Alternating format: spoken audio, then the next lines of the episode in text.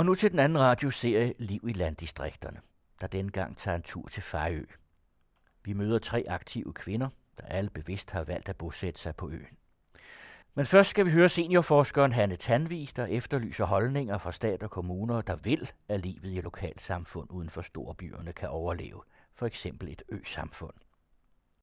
Altså Fejø er jo et af eksemplerne på, at, at meget kan lade sig gøre, til trods for, at trods alt er der ikke så mange mennesker, der bor der. Øh, det er jo virkelig et gå på mod, og en kreativitet øh, og, og folk, som, som gør noget for sagen, der slår igennem her. Det er jo et ganske flot skudsmål at få, når man tager i betragtning, at rigtig mange steder som landsbyer, øsamfund og landdistrikter kæmper for at opretholde et minimum af service. Hanne Tanvi ser mange problemer for de små samfund. Et af dem er jo, at der jo trods alt fortsat skal være en vis befolkningsudvikling. I hvert fald et flow af, af, af folk, sådan så at der fortsat er mulighed for liv og mulighed for at opretholde de mest elementære services. Der skal trods alt være en vis efterspørgselskraft og sådan til stede. På Fejø bor der 464 mennesker i alle aldre, og der er forholdsvis mange driftige mennesker, der arbejder for øen og i gang sætter mange initiativer. Det kan være i foreningslivet, eller på internettet og i egen virksomhed. Hej, velkommen til. Det er bare os. Det er jer, Thomas. Vi er på Kernegården, der siden 1997 har været drevet økologisk, og hvor hovedaktiviteten er et sejderi og mosteri. Anita Winter, der driver stedet sammen med sin mand Kai, fortæller. Vi flyttede hertil for snart 16 år siden, tror jeg. Og øh, vi, havde sådan, vi kommer ind fra Gentofte, og det var egentlig planen, at vi ville flytte ud på landet med vores børn, fordi vi synes der skulle være højt til himlen og have lidt dyr og klappe. Og så øh, kunne vi ikke lige finde ud på Sjælland umiddelbart, og så kørte vi en tur til Knuttenborg Safari Og så var vi der en dag, og så tog vi til Fejø, fordi der holdt lige en færge. Og så sejlede vi over, og så kørte vi rundt på Fejø. Og så overnattede vi så en nat. Og så næste dag kørte vi ud af den vej, der hedder Hjortemosevej, der ligger herude. Og så faldt vi for den her gamle rønne. Det var simpelthen en ruin, der stod her, som havde været ubeboet i 12 år. Så brændilderne stod over det hele, og der var øh, vinduerne hængte i hængslerne, og det så forfærdeligt ud. Og i folkemunde, der kaldte de det for Rustenborg. Og det endte jo som, at vi købte den. Ja, skal bare lige have et bestik til jer. Vi har noget selv. Nå, okay. Ja, ja. Hvordan øh, vi har noget at drikke til? Ja. Ja, vi står inde i mosteriet, Kernegårdens Fejø-mosteri på Fejø. Og det er 1000 liters tanke, som er cider, som er færdiggadet, som skal destilleres og blive til eau de vie. Og så skal det bagefter lægges på franske egetræsfad og blive til kalva, Fejø kalva. Og det er alt sammen økologisk, det vi laver her på gården. Vi, var, vi vidste intet om frugtavl, da vi gik i gang. Men vi synes jo, det var oplagt, når man købte en bondegård, som havde et par plantager til, at vi så byggede et mosteri, for der var ikke noget mosteri på Fejø på det tidspunkt. Men traditioner for æbler? Ja, traditioner for æbler i gang igennem rigtig mange år. Vi vidste ikke noget om æbler, men det har vi jo så lært sidenhen, når vi laver cider og æblemost, de vie og eddike og sirup og brændevin og forskellige slags æblemost, enkeltsovsmoste. Og de der øh, rustfri ståltanke, det er dem, vi laver cider på, hvor de gærer hele vinteren. Og det er meget spændende, fordi man ved aldrig helt, hvordan cideren ender, når man tapper den. For den eftergærer på flasken på sådan nogle champagneflasker med korprop. Ja, de bruser jo Ja, det gør de nemlig. De bruser nemlig, og det er jo naturligt øh, kulsyre, der er i. Vi tilsætter ikke noget, når vi laver cider. Vi presser æblerne, og vi forgærer det i 10 dage, hvor det danner sådan en kapot, en hat. Øh, og så fjerner vi hatten, og så bruger vi det midterste saft og suger op i de her store tanke, hvor det videregærer, efter, videregærer hele vinteren. Det er en 3-4 måneder måske. Og så tapper vi det så gerne om foråret, og så eftergav det på flasken to til tre måneder efter tapning. Det er meget spændende, fordi det veksler lidt, når den første flaske bliver knappet op, bliver så nærmest så står vi der og råber hurra, eller også råber vi ikke så højt hurra, hvis der er mindre bobler, end der plejer at være. Det kan jo godt ske. Men øhm, vi har vundet guldmedalje på vores cider, og vi har også vundet guldmedalje på vores æblemost, og den er også kåret som Danmarks bedste æblemost. Det er vi jo rigtig stolte af. Hvor meget har I af produktion her på cideren for eksempel? Øh, I år lavede vi 10.000 flasker sommercider, kalder vi den. Det var faktisk en lille produktion. Og sidste år lavede vi kun 4.000 flasker æblecider. Det er den der halvtørre på champagneflasken. Og så ellers har vi lavet 20.000 flasker. Det svinger lidt med, hvor mange æbler vi har om året. Og æblemost, der laver vi omkring 20, 30, 40.000 flasker. Igen afhængig af, hvor mange æbler vi har. 16 år har det taget at bygge det her op. Har det været hårde år? De første år, der var vi lidt uheldige med en tank, der var overgæret, så måtte vi jo simpelthen bare hælde den ud i kloakken. Og nu har vi fået mere erfaring, og vi er også flere om det. Altså Kai og jeg, i starten der lavede jeg slet ikke cider. Det var ham, der var ciderbunden, der vidste alt om det. Men nu er jeg jo gået ind og blevet mere mosteridame, eller hvad man skal kalde det, hvor jeg laver rigtig meget æblemost, og har fået erfaring med det. Og så går jeg jo også ind og laver cider, fordi den kommer jo lige efter æblerne. Så vi når lige at blive færdige med at lave æblemosten herinde i mosteriet. Og så passer det lige nu, når den sidste flaske er tappet og pasteuriseret til æblemost, og kommet ud af fabrikken, så ryger æblerne ind til cideren, og så går vi i gang med at presse dem. Øh, og så hviler det altid et døgn på de her tanke, og så bundfælder mosten, så det er ufiltreret most, vi laver, og så tapper vi det dagen efter og pasteuriserer det. Det bevarer nemlig smagstofferne.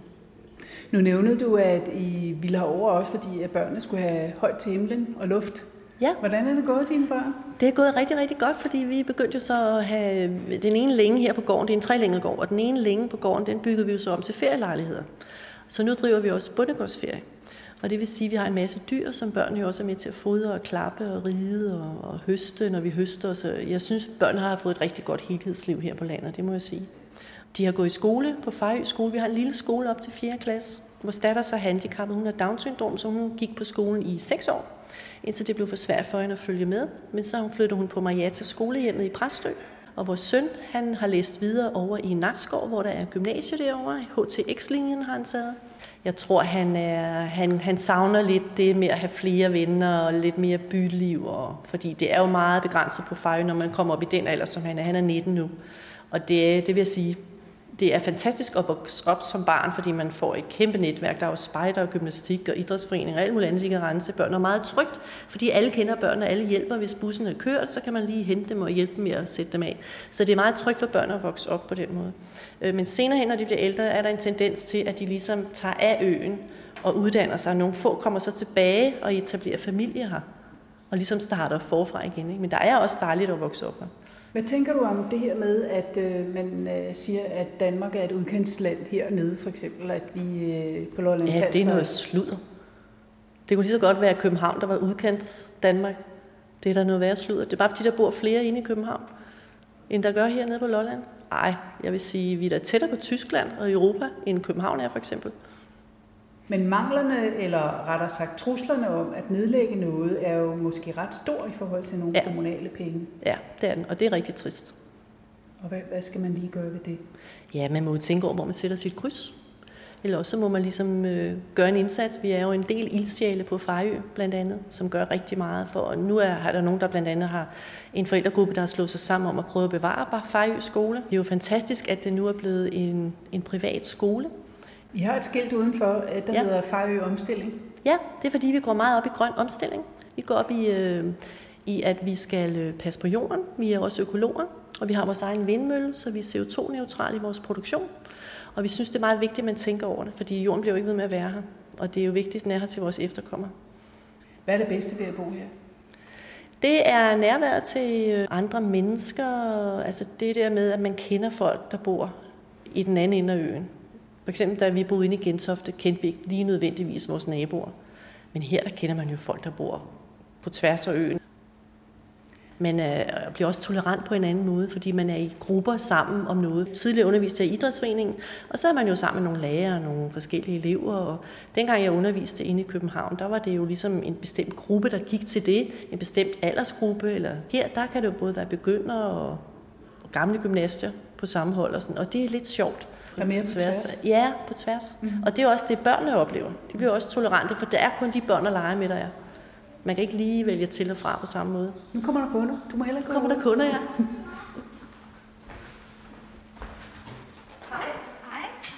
Ikke langt fra Kernegården ligger Skovgården. Her bor Kirsten Sydendal på sin fædrene gård med sin mand og tre børn, og her er hun vokset op. Som så mange andre tog hun væk fra øen for at uddanne sig, og nu er hun vendt tilbage. Hun overtog gården efter morens pludselige dødsfald.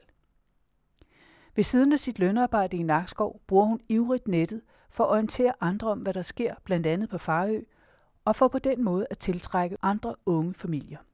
Der må gerne komme flere til, og så er det vigtigt, der er en skole.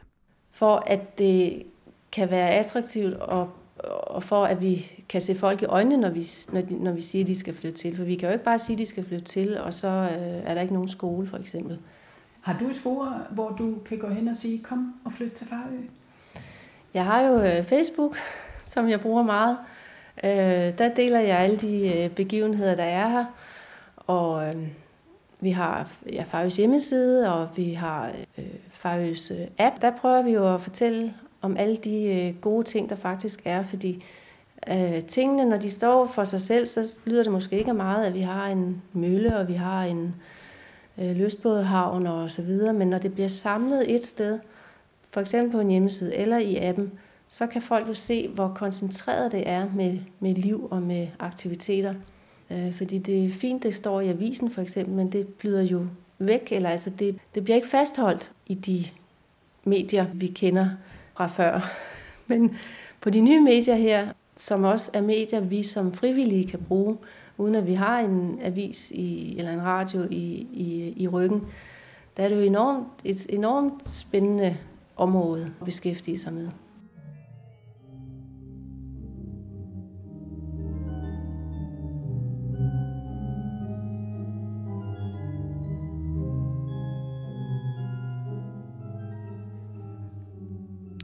Musikken vi hører her er komponeret af Max Sydendal, Kirstens mand, der også er organist på øen.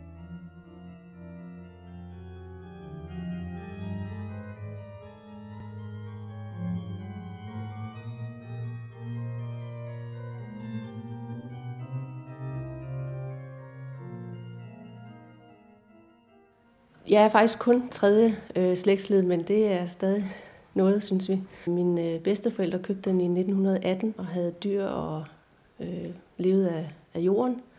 Og min far, han specialiserede sig inden for frugtavl. Han øh, rejste til England og Holland som ung og lærte frugtavl der. Var han sådan en forgangsmand inden for frugtavlen? Jamen, det var han. Øh, og det var også øh, vores plantage, der blev vist frem, da dronningen besøgte Fejø i 1979. Øh, På jorden nu, som er forpagtet ud, der har vi øh, blommer, og så er der også nogle øh, nye økologiske æbletræer. En del af de her blommer de bliver så sendt til, til Nyhavn hvert år i september. Da Kirsten og hendes mand overtog familiegården, havde de begge arbejdet i København. På det tidspunkt der var han ansat som øh, gymnasielærer øh, i København i en deltidsstilling. Det kunne godt passes her fra, fra Fejø. Der pendlede vi så ind sammen. Jeg pendlede ind til mit ordbogsarbejde, og han pendlede ind til sit gymnasium ja, vi tog det som det kom, og i og med, at vi begge to kunne beholde vores jobs, så føltes det ikke lige så, som lige så stor en, en omvæltning.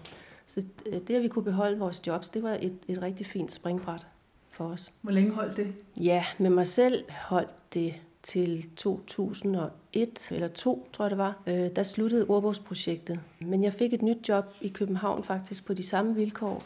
Så der blev jeg ansat og var i halvandet år, øh, hvor de så desværre gik konkurs. Og i dag er jeg ansat i Nordic Sugar i Nakskov i deres udviklingsafdeling som øh, vidensspecialist.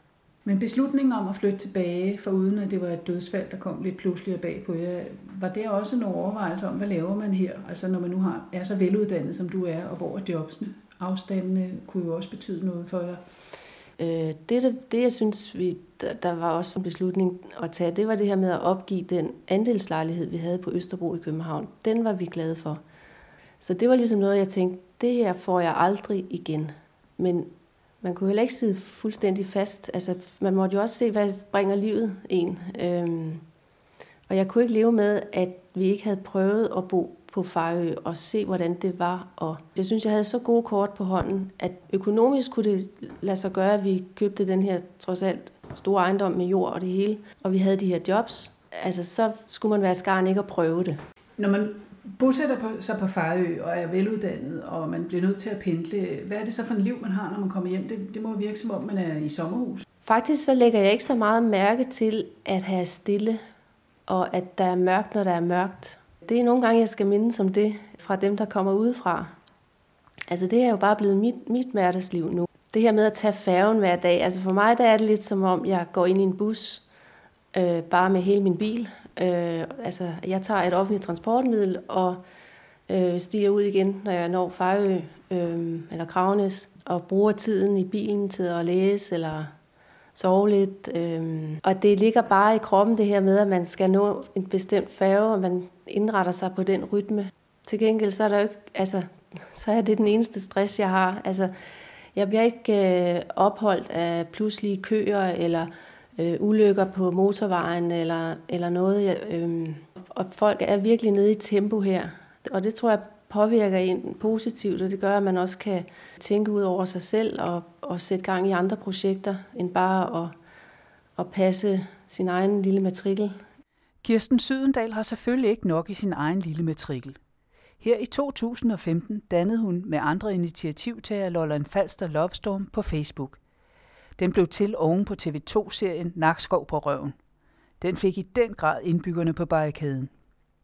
Og før den tid havde Kirsten i 2009 med andre iværksætterkvinder sat netværket Quality LF i gang. I dag er der 1400 medlemmer. Kirsten fortæller her, hvad de to netværk har betydet og hvad de vil. Og vi har jo dannet det her Quality Lolland Falster, som er et netværk for kvinder, hvor vi gang på gang øh, fortæller om de gode historier og øh, mødes i det her netværk og bekræfter hinanden i, at det er godt at bo her, og at det ikke er den sidste udvej. Der er en masse af os, der har valgt det som en, øh, et tilvalg. Så vi oprettede så den her Facebook-gruppe, når Lolland Falster Loftstorm. Fordi, det var især også fordi, der var en Tine Winter Clausen, en, en medlem af vores netværk, der der, der spurgte, kan I ikke gøre noget i KLF? Så vi øh, fik beskrevet den her gruppes øh, formål og, øh, og fik sat den i gang, øh, og regnede egentlig ikke med, at der var særlig mange, der ville øh, benytte den. Vi besluttede os for det her hashtag Lolland Falster Loftstorm, som virkelig har været vigtigt. Og øh, vi troede måske, at de, hen over de her seks uger, hvor den her programrække skulle køre, at der kunne vi måske få samlet 1000 øh, medlemmer, og det ville være flot. Øh, men på fire dage, der kom der jo 22.000 medlemmer. Så det var helt overvældende. Det eksploderede simpelthen. Og hvad er det folk, de vil? Altså, når man ser på det, så er det meget noget med at sige, at vi har det godt, og øh, smukke billeder, og øh, sådan er der også her på Lolland. Ja. Jamen, vi har valgt at holde et meget skarpt fokus på de gode historier. Folk vil faktisk meget gerne også øh, debattere og øh, poste artikler om øh, landdistriktsudvikling. Det er jo virkelig øh, kommet op i, i medierne i øjeblikket, også øh, hen over valgkampen. Men vi holder meget fokus på de gode historier, fordi vi har ikke nogen anden kontrakt med medlemmerne, andet end at det er det, vi gør i den her gruppe. Men inden bagved, der overvejer vi jo meget nu, hvordan vi kan løfte loftstormen videre end bare den her Facebook-gruppe. Og vi har gjort mange forskellige ting, siden at vi startede. Vi har fået et logo, vi har fået øhm, trykt øh, t-shirts og streamers og klistermærker og øh, badges. Vi har også øh, delt badges ud til studenterne på Lolland Falster i år, så de har fået en lille hilsen, som de kan tage med ud. Det, det er jo vores fremmeste ambassadører nu, når de skal ud i verden, øh, at de kan gå med et lille Lolland Falster Loftstorm badge. Øhm, så har vi øh, også sammen med Business Lolland Falster og det store ambassadørnetværk, som de har, øh, planlagt en fest i Store Vega 2. oktober, hvor vi skal fejre øh, alt det, der er sket med Lolland Falster Loftstorm og, og hylde øh, Lolland Falster og alt det, vi står for her. Er der nogen ende med Loftstorm? Vi vil bare gerne have, at det fortsætter, og at det øh, kan fortsætte med den samme styrke, som det har nu. Og så vil vi gerne øh, gøre tingene på nye måder. Vi får mange input fra mange forskellige i øjeblikket, som vi sidder og, og kigger på. Det er noget, vi gør i vores fritid, så derfor så kan vi ikke sætte lige så fuld kraft på, som vi kunne, hvis vi var en, øh, en lønnet organisation. Men det er måske også styrken ved det, at vi er græsrødder, og at vi er helt almindelige borgere, som gerne vil gøre en forskel. Det appellerer til rigtig mange, og øh, det gør, at vi har opbakning fra utrolig mange. Altså, der sidder også øh, folk fra Lolland Falster i udlandet, som følger det, og som bare synes, vi gør det godt. Det er noget med at, at give jer selv en stolthed tilbage og sige, ja. at vi er her. Stolthed og optimisme og sammenhold. Det, det er det, øh, folk de føler, når de er, er en del af det her. Og det, det er det, vi gerne vil, vil fortsætte med at holde øh, liv i og, og, og styrke. Hvorfor skal der en klat i hovedet på jer, før I gør noget? Det ved jeg ikke. Øh, jeg tror, at mange andre steder i Danmark, der er der nogle stærkere kommuner, der er en stærkere erhvervsorganisation, der er måske nogle stærkere virksomheder, øh, nogle større virksomheder, som øh, tager vare på nogle af de her brandingmæssige øh, ting. Og det har der bare ikke rigtig været på Lolland Falster. Der har manglet et eller andet fælles fodslag, som har, som, øh, har råd helt ned til på borgerniveau. Og det håber vi, vi har fået skabt nu med Lolland Falster Love Storm. Det er i hvert fald helt unikt, synes vi selv.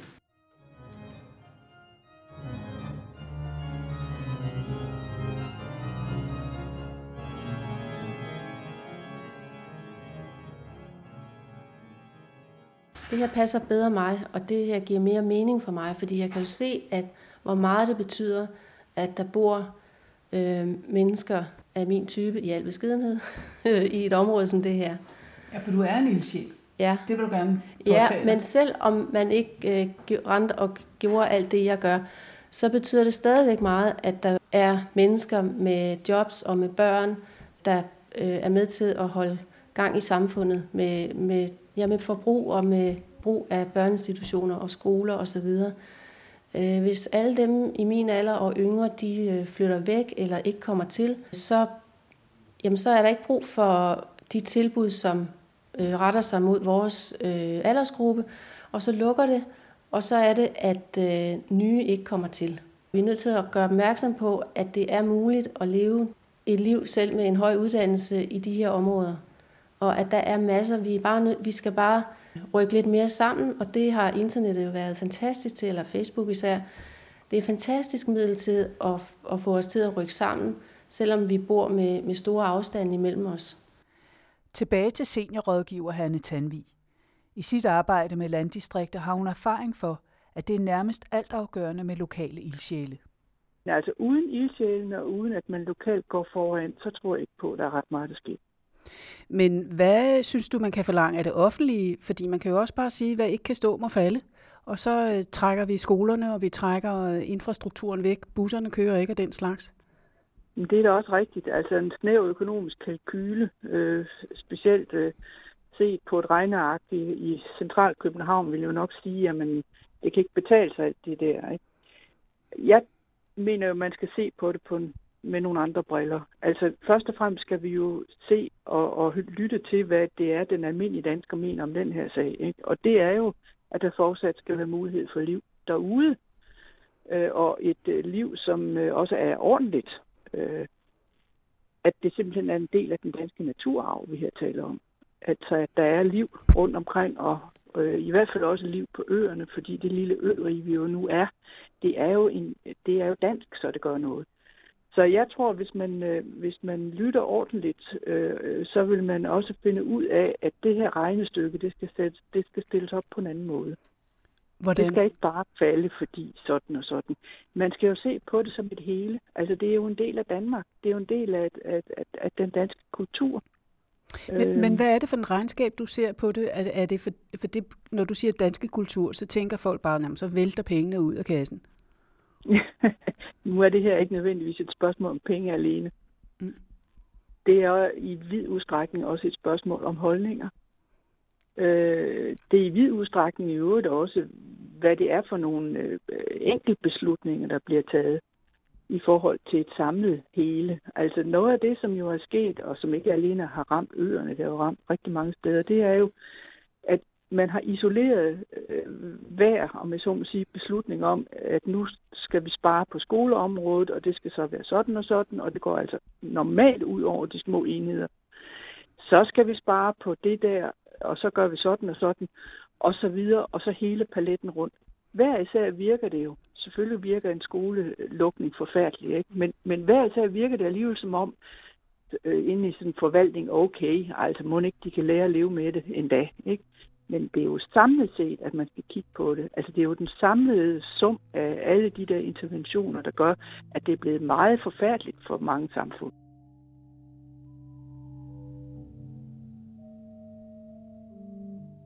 Til sidst skal vi besøge den helbredende have hos Anne Maloney. Vi sidder i ladekøkkenet, der er rammen om fællespisning, foredrag, samlinger, meditation og vidensdeling for gæster i Fejø Retreat Center, der også har til huse her. Og så kommer der en masse frivillige unge for at passe og pleje havens urter og blomster. Anne Maloney er uddannet kropspsykoterapeut og begyndte at opbygge den helbredende have for to år siden. Også hun har bevidst valgt at bo på Farø og tænkt meget over den drivkraft, der skal til for at få små lokalsamfund til at fungere. Det er tydeligt, at hun mener, at man selv vælger og må handle derefter sammen. Det, jeg tror, der er vigtigt, det er, jeg tror, at, at der er en gruppe af mennesker, som arbejder sammen om at finde ud af nogle måder, hvor det lokalsamfund, som man så er en del af, at det kan øh, trives. Og nogle lokalsamfund, de beslutter sig for, at de vil gerne være et lokalsamfund bestående af ældre mennesker. Det er jo fint, hvis det er det, man vil. Jeg vil gerne være med i et lokalsamfund, hvor det er fire generationer.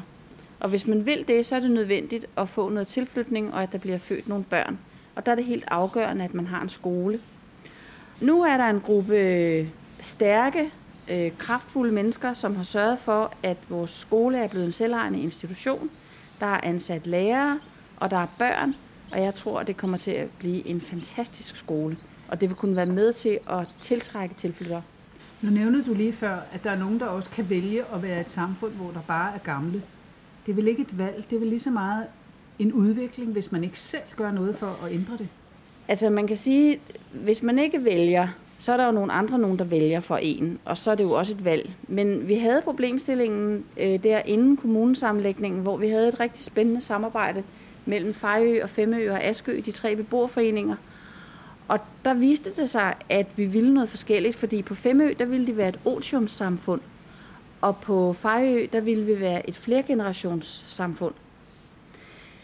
Så derfor så kan man også godt vælge det, altså ligesom aktivt, at her der satser vi på, at vi skal være nogle ældre mennesker, der bor sammen. Og det er der jo masser, findes der masser af rigtig gode eksempler på i verden, ikke mindst i USA.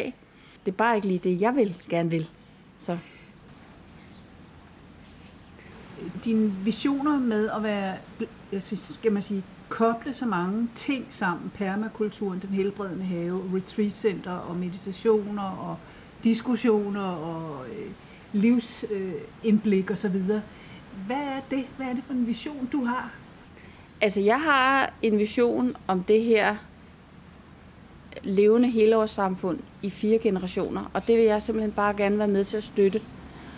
Og på den måde er permakultur kommet ind og blevet en aktiv del af mit liv, fordi der permakultur samler så mange af de tråde, som jeg har fundet ud af, der skal til, for at man rent faktisk kan, nu skal vi jo ikke skabe et lokalsamfund fra bunden af, men vi skal jo alligevel holde liv i alle de delelementer, som øh, lokalsamfundet består af. Så jeg opdagede permakultur i 2008, og så er jeg blevet vældig optaget af, hvordan permakultur som designstrategi kan give svar på mange af de udfordringer, som det her såkaldt moderne samfund stiller mennesker overfor som handler om naturen og generationerne og menneskene, der tager sig af hinanden og passe på naturen. Og... Ja, og altså helhedsorienterede løsninger, fordi det hele hænger jo sammen. Vi kan godt være tilbøjelige til at sige, jamen, hvad med økonomien? Det er jo vigtigt øh, med økonomien. Ja, det er det. Det er rigtig vigtigt med økonomi. Hvis økonomien ikke hænger sammen, så, ja, så må man finde ud af at gøre det på en anden måde. Men der er jo mange andre ting, der også skal hænge sammen. Den sociale dimension skal hænge sammen. Den værdimæssige dimension skal hænge sammen. Den måde, vi skaber vores bygninger og hele vores infrastruktur og afleder vores spildevand, det hænger jo alt sammen sammen. Ja, det bliver let politisk, men altså, hvis man begynder at hvad det, regne økonomi i, hvordan det konventionelle landbrug fungerer, og hvad det egentlig koster, så er det jo et rigtig dårligt regnestykke.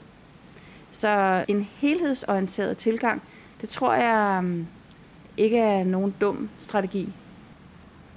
Det jeg øh, kan, det er, at jeg kan arbejde med det, der hedder medicinsk uforklarede symptomer. Og der er for eksempel rigtig mange stressrelaterede symptomer, som sætter sig i kroppen. Og så tænkte jeg, at hvis vi nu lavede sådan en stresshave eller terapihave her, så ville det jo bare være fuldstændig fantastisk, fordi vi har sådan en virkelig, virkelig kvalitet i stillhed. Og det er noget af det, som mennesker har brug for i dag altså i forhold til vores stenalder krop, så får vi rigtig, rigtig mange indtryk, og det går rigtig, rigtig stærkt. Og der er mange af os, der har svært ved at håndtere det, og så går vi jo ned med stress, eller endnu værre udbrændthed. Og der er også mange andre øh, former for symptomer, som kroppen giver, for at sige, at enten nu er det nok, eller nu trænger du til, at der skal ske noget andet. Sådan som det er nu, de mennesker, der henvender sig til os, de er jo interesseret i, hvordan planterne virker faktisk, hvis de er blevet syge. Og så fortæller vi dem, at det må vi ikke sige noget om, fordi det har vi ikke en statsautoriseret faglig kompetence til at kunne gøre. Men vi kan sige, at vi har hørt nogle historier.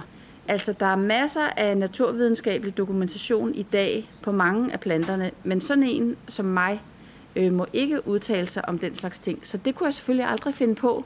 Jeg tror godt, jeg tør tillade mig at sige, at den måde, vores øh, føde bliver til nu med en meget høj grad af industrialisering og med en meget høj grad af ikke-diversitet, der er der nogle væsentlige stoffer, som vi kommer til at mangle, blandt andet øh, bitterstoffer og forskellige andre sporstoffer. Hvad er bitterstoffer for noget? Ja, det er jo noget, der smager bittert, som for eksempel øh, i mælkebøttens blade, hvis der er nogen, der har prøvet at tykke i en mælkebøtte. Jeg kan jo huske, jeg er født i 1952. Jeg kan jo huske rosenkål. Det var ikke noget, vi børn brød os om. Det smagte ikke godt. Der har man jo så hvad det, udviklet rosenkålen, sådan så, at den er blevet meget mere sød i smagen. Og sådan er det med rigtig mange ting, øh, for så kan vi bedre lide det. Der bliver også øh, i den mad, som vi ikke selv fremstiller fra bunden, det vi sådan køber, øh, der er meget ofte tilsat sukker, fordi så bliver det sødt, og så kan vi godt lide det. Men en ting er, hvad vi godt kan lide med vores tunge, noget andet er, hvad vi kan lide med vores indre organer. Fordøjelsessystemet og leveren og gallen har rigtig meget brug for bitterstoffer. Altså vi har glemt, hvordan vi skal bruge de ting, og vi har glemt, hvordan vi så kan vende os til nogle andre slags smage. Altså den måde, vi tænker på i vores kultur, eller vi har lært os at tænke på, den er jo sådan meget årsag-virkning. Øh, og de her ting, vi snakker om nu, de er utrolig komplekse, og det er meget svært at sige, hvad kom først, hønnen eller ægget. Men det er i hvert fald helt sikkert, at som befolkning ville det være godt at få tilført flere bitterstoffer via maden. Nu sidder vi på Fejø, og vi er i en situation i Danmark, hvor folk de kalder det udkant, både hele Lolland og Falster og 117 andre steder i landet. Har du gjort dig nogle tanker om, om det, at du boede så langt væk fra alting, da du flyttede hertil? Ja, altså vi boede, min mand og jeg boede jo i Ballerup, inden vi flyttede til Fejø. Vi kom til Fejø i 1998, og det var et meget bevidst valg fra vores side. Øh, det var ikke fordi, vi var kede af at bo i Ballerup, det var sådan set ganske udmærket.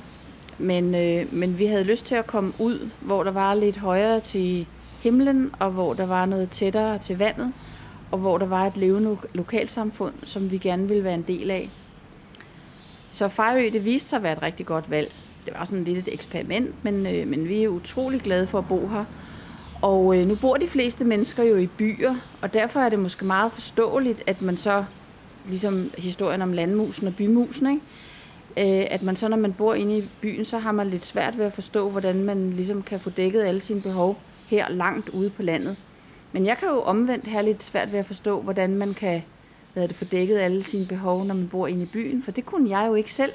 Vi manglede nærhed til naturen, og vi manglede nærhed til andre mennesker. Vi boede sådan i et parcelhusområde, og man hilste der på hinanden, og vi kunne sagtens låne sukker af naboen, men vi havde jo ikke noget med de mennesker at gøre.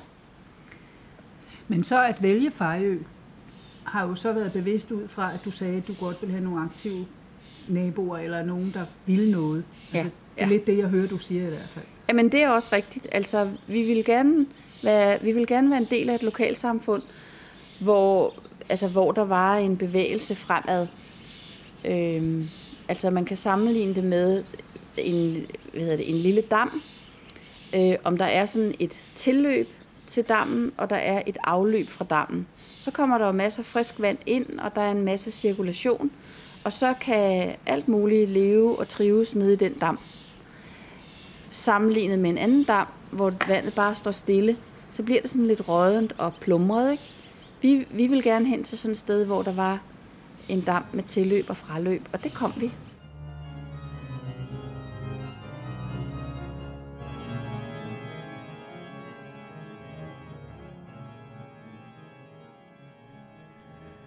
Du kan få flere oplysninger om de omtalte aktiviteter på Fejø på den anden radios hjemmeside. Serien Liv i landdistrikterne er tilrettelagt af Anne Eggen, Bodil Grue og Christina Grossmann Due med støtte fra Realdania, Drejers Fond og 5. Juni Fonden.